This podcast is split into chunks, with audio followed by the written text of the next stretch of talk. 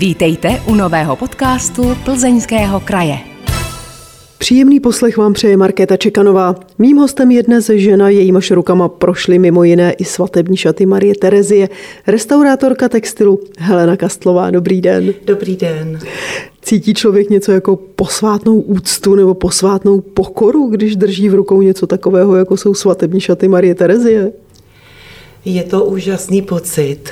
Vlastně eh, máte před sebou textilie, který se dotýkala Marie Terezie.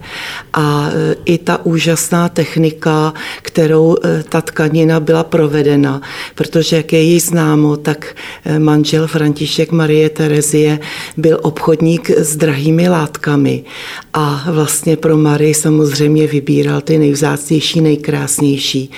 A když jsem vlastně restaurovala ty svatební šaty, oni už to nebyly svatební šaty, to už byla jenom ta textilie. E, vlastně Marie Terezie ty svatební šaty věnovala klášteru, kde byla vychovávána. A e, ty z toho zhotovili pluviály a dalmatiky kněžský roucha. No a e, ta tkanina byla e, zhotovena z hedvábného rypsu a bohatě plastickou stříbrnou výšivkou e, vyšita byly na ní motivy rostlinný, prostě nádherný materiál. Vlastně do té doby se dochovalo to stříbro takřka nepoškozené a nezoxidované. Je to velká vzácnost, že se dochová to stříbro v tomhle stavu? je to velká vzácnost a je vidět, že i v tom klášteře prostě tu, eh, tu textily uchovávali v dobrých podmínkách, že se to do dnešní doby zachovalo v tom stavu, jakým to bylo. Setkala jste se při své práci opravdu s látkami, které vyrobily textilky Františka Štěpána Lotrinského? Nesetkala, bohužel. Byla byste na ně zvědavá? Byla moc.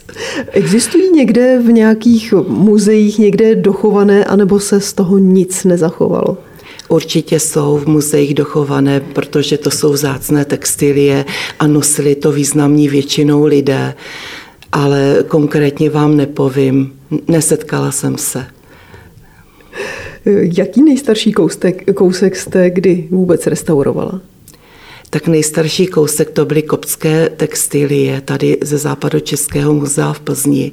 Vlastně už to byla fragmentální podoba, takže se zajišťoval ten původní stav skeletáží na podklad, aby ty jednotlivá vlákna už negradovala a mechanicky nebyla poškozována. Takže to bylo jak staré? Třetí století našeho letopočtu.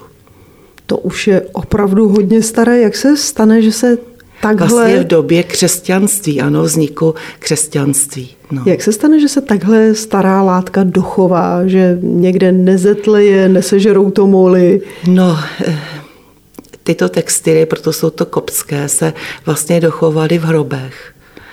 A eh, nešel, nebyl tam vlastně světlo, vzduch. Takže jim to dělalo, prospívalo i dobře, ale přece jenom to tlení prostě způsobilo, že se to dochovalo pouze jenom ve fragmentech. Jak velké ty fragmenty byly? A co si pod tím máme představit? Je to no, 10 x 10 cm? Jsou to přesně tak, jsou to vlastně kousky, útržky a um, jsou to ručně tkané textilie uh, s vyobrazením um, fi, figurálním i zvířecím a i barevnost se krásně dochovala a jsou o velikosti tak maximálně 20 x 10 cm. Potom musíte asi mít na rukou rukavice, musíte být v plášti. Jaká hygienicko-bezpečnostní opatření musíte eh, dodržet? Většinou se to dělá i v digestoři, abyste nedýchala s respirátorem, abyste nedýchala ten prach, který může být ještě nějak kontaminovaný. Jaké vůbec nejstarší textilie na světě existují? Co se dochovalo? Královna Kleopatra nebo ještě něco staršího? No jistě mm, ve velkých muzeích, třeba v Anglii, tam je veliká sbírka egyptských vlastně mm, artefaktů a vlastně ty tkaniny se dochovaly v sarkofázích a mm, prostě úžasná taky záležitost. A člověk dneska obdivuje i tu jemnost toho plátna, kterým i ty mumie byly omotány. A dodnes vlastně se neví, jakým způsobem byly tkány, že dokázali takovou jemnost už tehdy utkat nedochovaly se žádný nástroje, tkací stroje, to všechno vlastně už eh, bylo, eh, bylo zničeno. Musíte při své práci hodně přemýšlet, jak třeba v dané době právě materiál vyráběli, jak ho barvili, jakou techniku nebo technologii používali, nebo už vlastně všechno za těch 40 let, co o své práci, co se té práci věnujete, to všechno víte a už vás nic nepřekvapí ale překvapí. Zrovna nyní pracuji na napoleonském praporu. Jsou vlastně jenom dva kousky na světě, takže my máme jeden kousek a druhý kousek je v Rakousku. A e, vlastně e, ty textilie jsou kolikrát e, malovaný hedvábí temperou vaječnou a vlastně při dnešních průzkumech a technologiích, které dneska ty možnosti máme, tak se dá vlastně odhadnout nebo přesně určit složení barev, složení materiálu. Jo, a člověk jako pořád eh, stále se učí, eh, jak tehdy byli vynalézaví, že vlastně eh, ty kombinace těch, toho složení jak barev, tak těch textilí barvených, že to bylo s ohledem na šetrnost toho materiálu a dochovalo se to dodnes i v podstatě dobrém stavu i barevnosti. Vy máte ku pomoci nějaké chytré přístroje, které vám třeba dešifrují složení materiálu, složení barev, anebo to nejdřív projde někde odbornou expertízou a vy pak dostanete k tomu jenom manuál? Přesně tak. E, to posílám do Akademie věd v Praze paní doktorce Hradilový a tam je opravdu přístroj za 8 milionů, který vlastně rozpozná vazbu, tkaniny, pigmenty a hloubkový prostě mm, průzkumy toho daného předmětu. Takže vy pak dostanete ten popis, co to je za materiál, z čeho byla vyrobená látka, z čeho byly vyrobené barvy, kterými to bylo barveno, z čeho jsou ty bavlnky, kterými to bylo vyšito, vy na to koukáte a říkáte, a co já s tím teď budu dělat. A nebo si s tím umíte se vším poradit a z těch současných surovin vyrobit to, co se používalo třeba před třemisty, pětisty lety? No tak v dnešní době už, se, už je takový trend, že vlastně ty textilie, ty originály dochovaný už se nedoplňují, už se eh, opravdu jenom fixují. Čistí se šetrně, čistí se to v detergentech ehm, vlastně na přírodní bázi. Nejšetrnější je mydlice lékařská. Je to vlastně bylinka, která roste na louce, krásně taková eh, fialovo-bílá. Určitě ji všichni znáte. A takže ta se vyvaří a obsahuje saponin a vlastně z toho vývaru v tom, eh, v tom roztoku se čistí ty textilie vzácný. Takže určitě to nestrčíte do pračky, určitě to nevezmete nějakým kartáčkem, je to velmi pečlivá, precizní a milimetrová práce. Vlastně ty textilie se čistí v horizontální poloze, je na to speciální stůl upravený a vlastně jenom prosakováním houbičkou a ještě se musí i překrývat takovou tenkou látku, jako uhelenovou síť, aby se nerozpadly a jenom se to prostě promačkává ty textilie a vlastně ta špína padá dovnitř do toho stolu, kde potom se odsává e, vysavačem, vlastně se to potom vyleje a a ten proces se opakuje několikrát za sebou, dokud ta textil není opravdu čistá. A to je v případech, kdy ještě je dobrá kvalita, kdy je ta látka v dobré kondici, tak se to, eh, to čištění provádí mokrou cestou, jak jsem říkala, ale všechno v destilované vodě tedy a za tuhle těch prostě jemných přípravků na přírodní bázi a e, když potom se jedná o velmi křehkou prostě textili, která je lámavá, vysušená, tak e, se to vlastně jenom e, vysává přes gázu ten prach a nechá se to prostě jak to je, než aby člověk to zničil tím nevhodným způsobem čištění. Stalo se vám to někdy, že jste něco zničila? Nesmí se to stát, nestalo, zaplať pámbu A se nikdy to jste nestalo. začínala, tak nikde žádná chybka se nevloudila? tak vždycky jsem měla dobrýho rádce. E, začínala jsem v době vlastně v 70. letech, kdy jsme současně začínali s paní doktorkou Drncovou, e, která je vlastně zaměstnankyní Národního památkového ústavu tady v Plzni. A s tou jsem vlastně konzultovala veškeré postupy, když jsem si nevěděla rady. A když ještě i ta nevěděla, tak jsem jela do Prahy za svými profesory a tam jsme vlastně dál zkoumali, jak, jak postup prostě vyřešit. Máte strach, než poprvé položíte třeba ten tampon na tu čištěnou textíli, anebo už jste si jistá, že tahle cesta je dobrá, takže říkáte tak a jdeme na to? Musí člověk opravdu opatrně, třeba zkouším jenom na dvou centimetrech, co to udělá ty látky. A potom, když vidím, když to uschne a vidím, že ta látka je v dobré kondici a vlastně i tím tamponováním ona jako změkne, ten prach, jaký vysušoval celá staletí, tak vlastně jak se zbaví ta tkanina toho prachu, tak zvláční, objeví se i barevnost krásná, lesk, pružnost toho vlákna, tak to mě začne těšit a člověk dostane takovou trošku jako sebevědomost, takže pokračuji v tom čištění dál až do konce a už se těším na výsledek. Takže říkáte, že to zkusíte na malém kousku, pak čekáte, až to uschne, takže nepředpokládám, že byste to fénovala, abyste urychlila ne, proces ne, ne, ne, schnutí. Ne, ne. Takže je to i časově docela náročná věc. Ano, ano. Dva centimetry, jak dlouho to schne? Chviličku? Tak oni jsou to hedvábné látky tenké, takže dejme tomu tak dvě hodiny. Tak to není zase úplně chvilička. Co děláte ty dvě hodiny? Pracuji na jiných textilích. Takže máte velkou dílnu s mnoha stoly, kde někde se čistí textíly, někde schne textíly, někde už něco vyšíváte. Takhle přesně, jak si to můžu přesně představit? tak to je, přesně tak to je. Žiju v rodinném domku, je celkem eh, rozlehlý, ale i přesto je malý na tu moji práci, abych všude se vešla a všechno si hezky rozložila tak, jak mám. Protože potom, když třeba pracuju na, na velikých eh, rozměrech, jako jsou gobelíny, tapiserie, tak to člověk potřebuje místo. Posloucháte podcast Plzeňského kraje. Dnes s restaurátorkou textilu Helenou Kastlovou. Na svém profilu na stránkách Unie výtvarných umělců máte uvedeno Restaurování historického textilu je náročná práce. Rozrušené historické textílie nejprve musí projít fází odborného čištění a tamponování.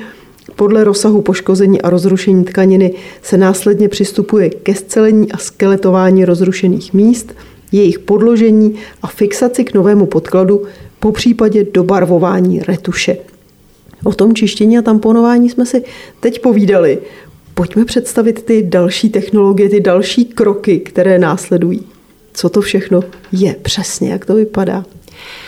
Tak třeba máte textily, která je hodně vyrudlá, ta barevnost, ale nesmí se nikdy zasahovat do originálu, čili neexistuje, že by to barvení probíhalo eh, na té látce originální, ale existuje tak, taková tenoulinká textilie hedvábná, krepelínka se tomu říká.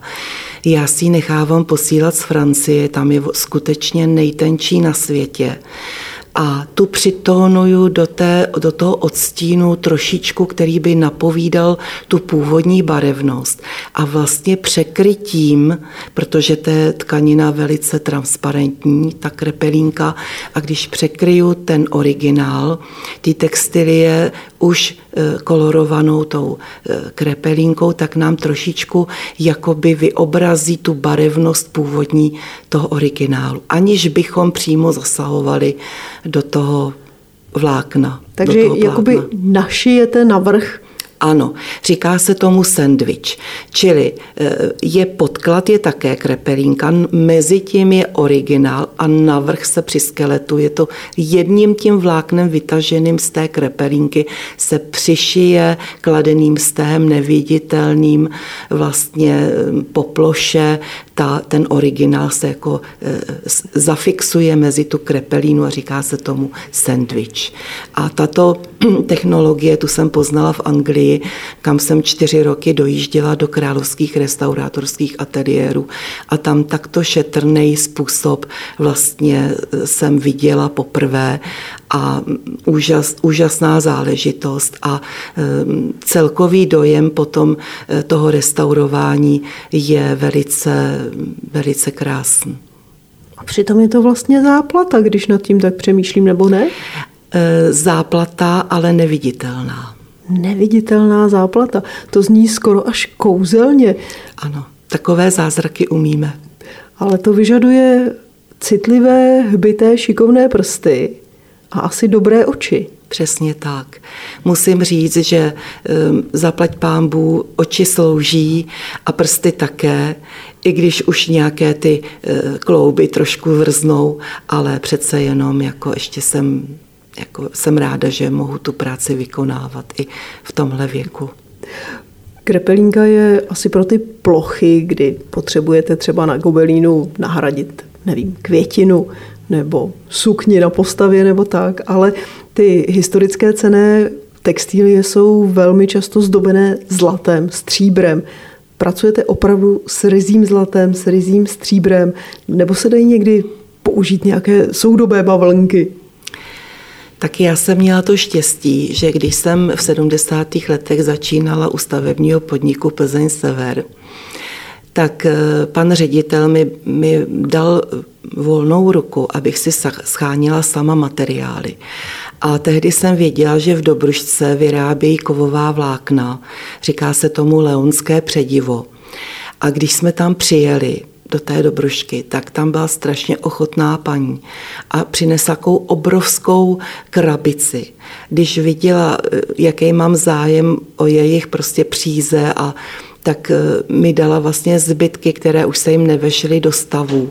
Tak mi dala špulky z, z, bylých, eh, z bylýho leonského přediva, stříbrné barvy, zlaté barvy a to ještě různých odstínů těch kovů. Některý byl jako do stará, takže když potom je doplňujete na tom originálu, tak vlastně neruší ne, vůbec není, není znát jako doplnění.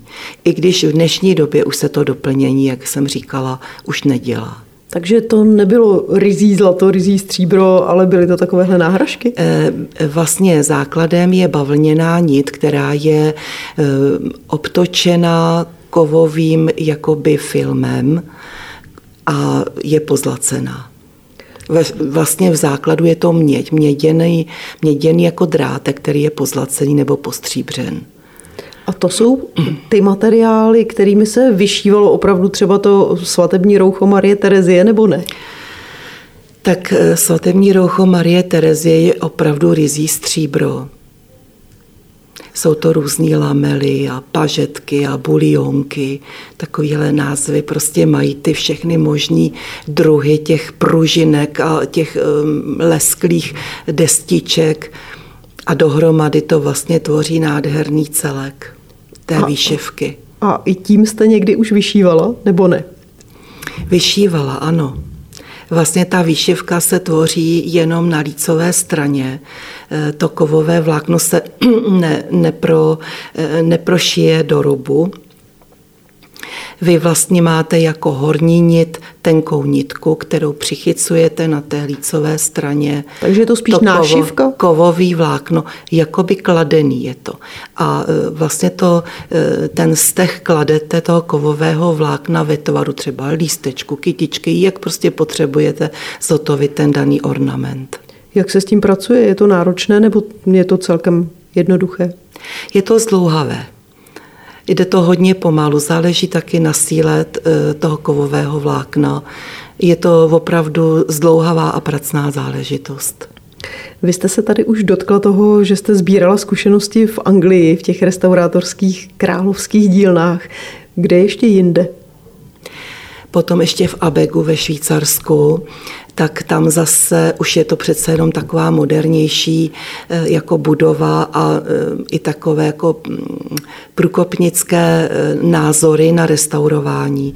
Takže zase člověk žasne dál, jak, jak vlastně s ohledem zachovat tu památku, co v nejlepší mm, prostě jak uložením, tak restaurováním. Takže tam ty technologie jsem vlastně poznávala a mm, souhlasím s tím dnešním krédem příliš nezasahovat do toho originálu a e, co nejšetrněji prostě ty památky ochraňovat různými foliemi proti UV záření a, a podobně.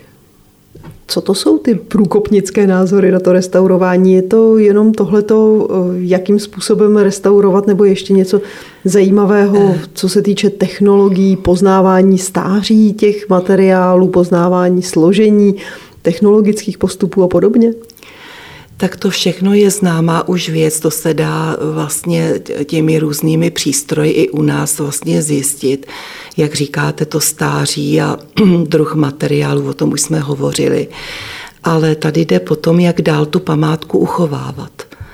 Čili e, vynakládá se velké úsilí na restaurování textilií, e, je to i nákladná záležitost a potom, co je nejdůležitější, je uložení v depozitářích nebo v muzeích i na výstavách a vlastně se vyrábí speciální vitríny se speciálními foliemi, aby, eh, aby ochránili vlastně před UV zářením tu textilii. Eh, je daný i eh, prostě síla ozáření, síla světla,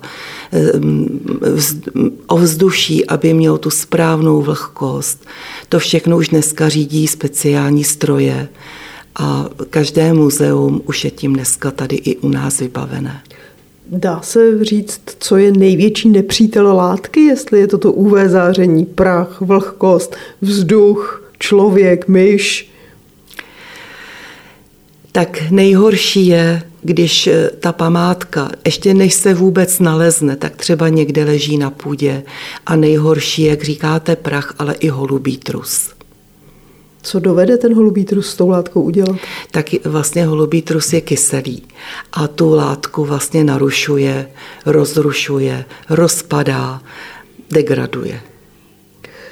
Setkala jste se někdy s tím, že někdo na půdě opravdu na chalupě na vesnici našel něco ceného a přinesl vám to třeba ukázat a vy jste poznala, že je to cenost?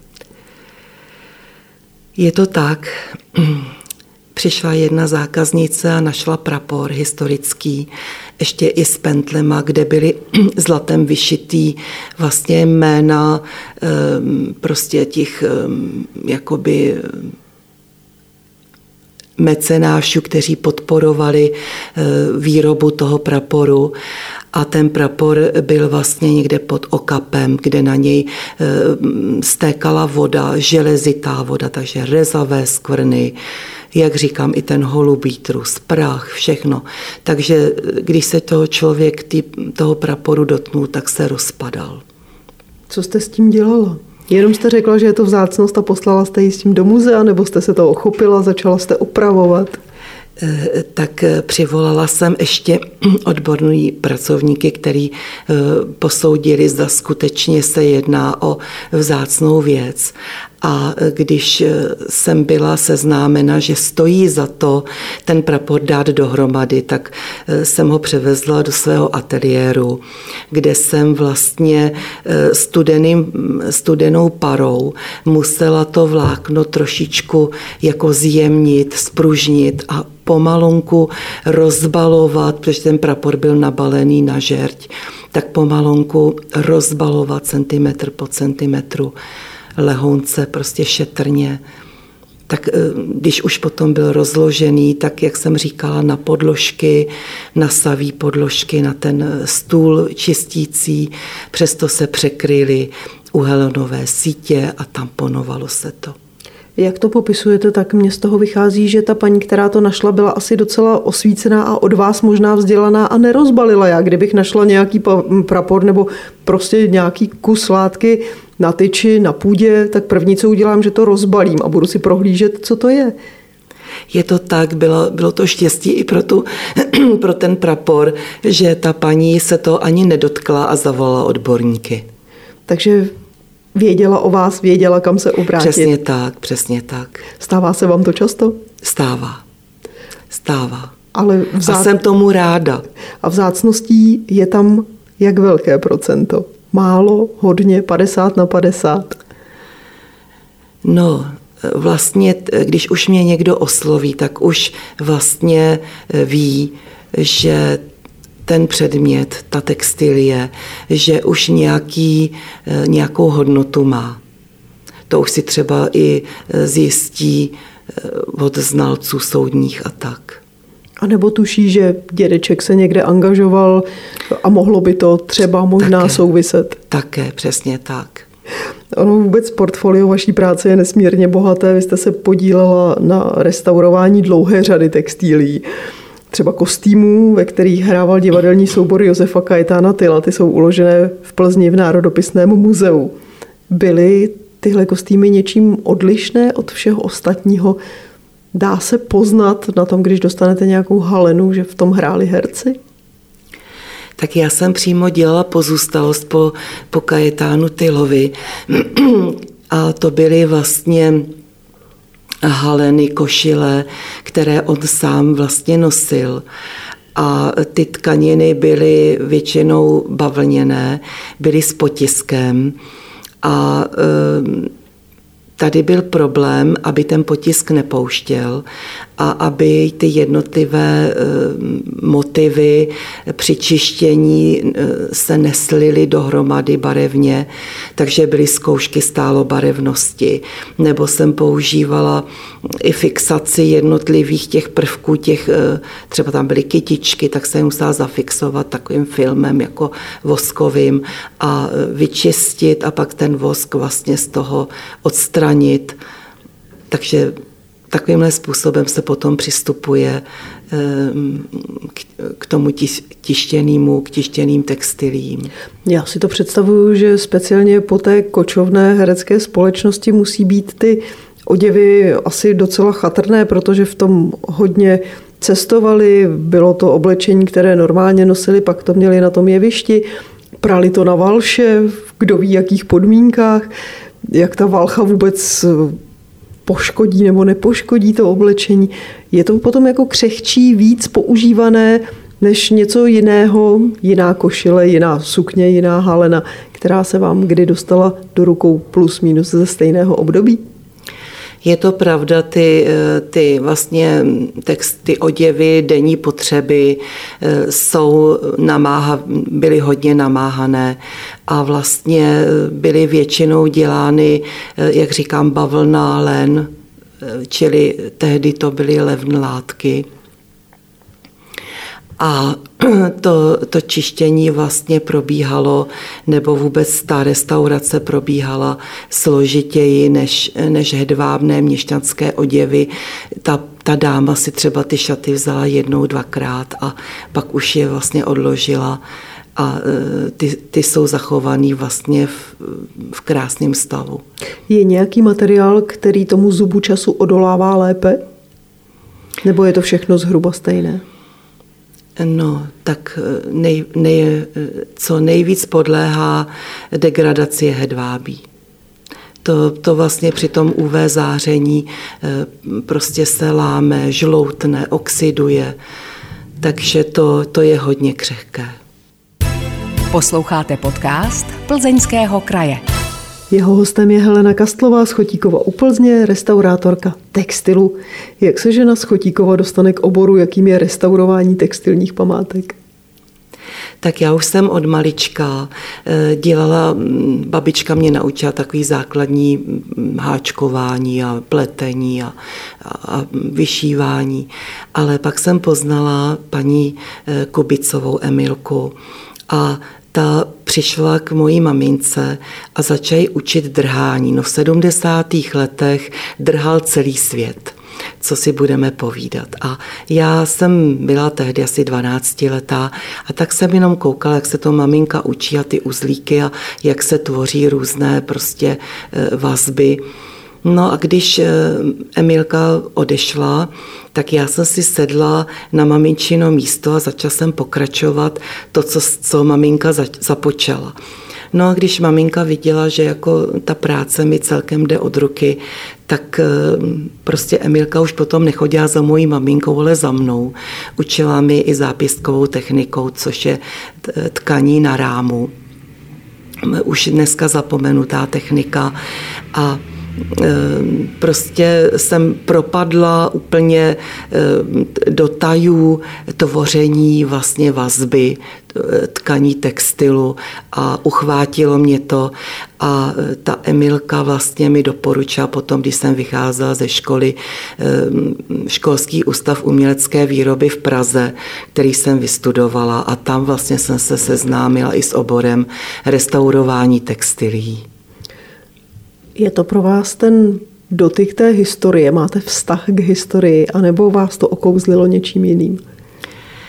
tak eh, jednak i historie vás okouzlí, že vlastně, když znáte eh, o tom člověku, který nosil tu danou textilii, znáte nějakou prostě tu událost, minulost, tak eh, vám ten textil nepřijde tak, tak jako cizí.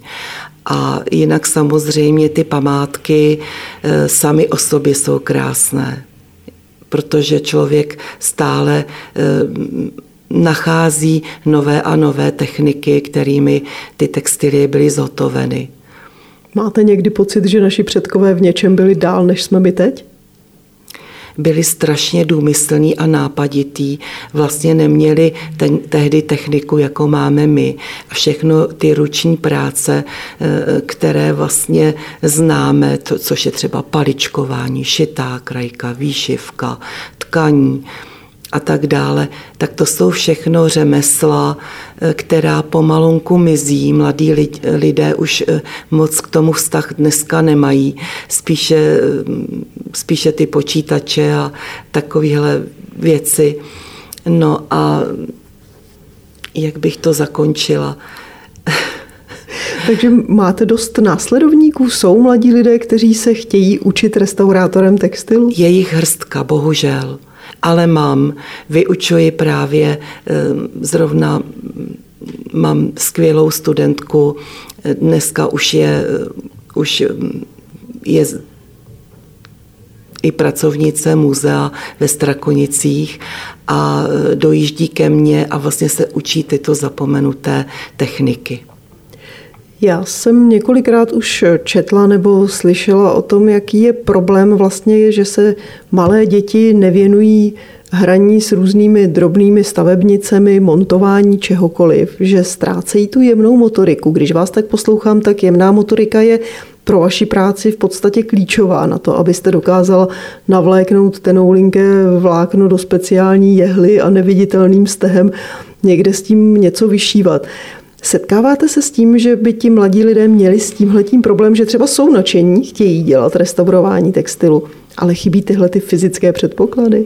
Ale dá se to naučit. Ta koncentrace musí být opravdu veliká a dá se to vytrénovat.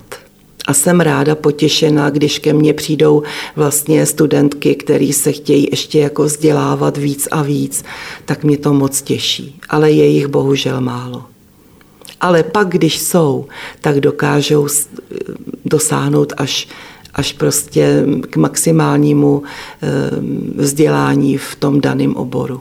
Čím bychom mohli případné posluchače namotivovat, aby se stali restaurátory textilu, nebo aby zatoužili stát se restaurátory textilu?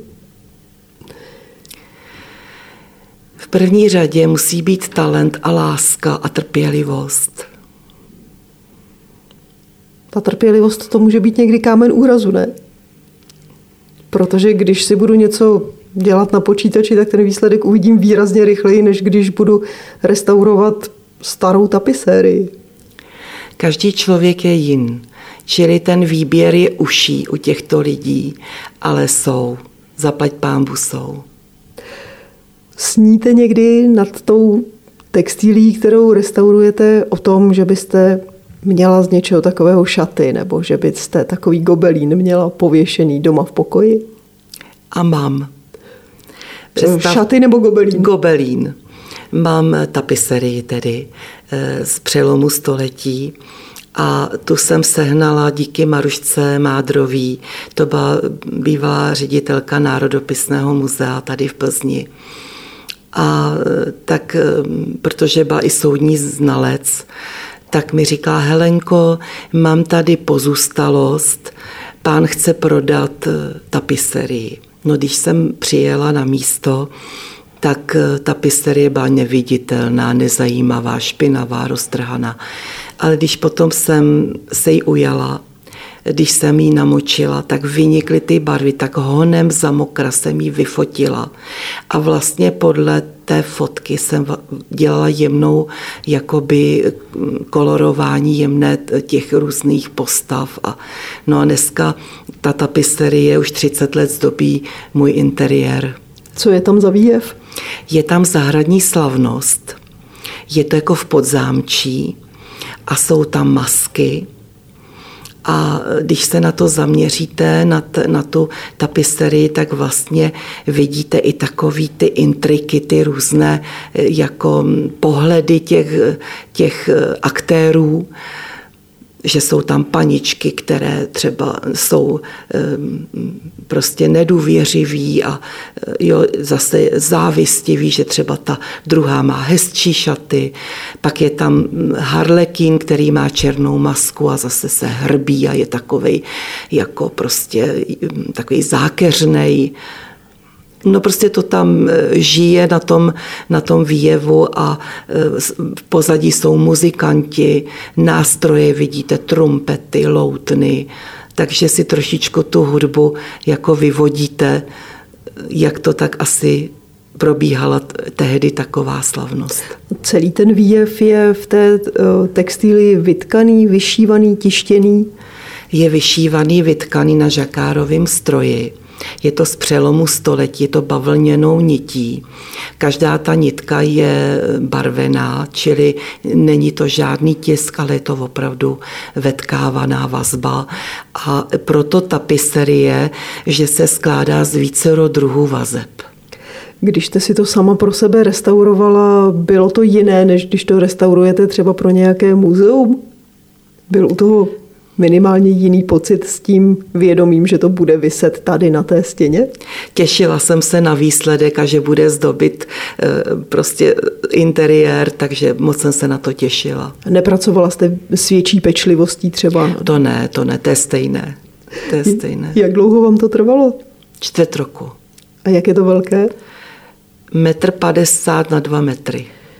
To je standardní délka údržby nebo restaurování takhle velkého kousku? Ten čtvrt rok, nebo to zabere i déle? No, Někdy to zabere i déle, ale tady v tom případě zase to roz, vlastně to kolorování není až tak zlouhavý. Tam jste používala i ještě to zacelování těch dírek, kde se to rozpadalo, nebo jste tam ty dírky ponechala? Tak dírky jsem zafixovala tím kladeným klasickým stehem, jak jsem říkala, tou krepelínkou.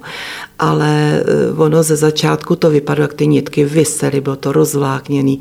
Ale pak, když té jehličkou skrotila, vyrovnala, zafixovala tím stehem, tak vlastně to hezky splynulo a i ta práce šla hezky od ruky.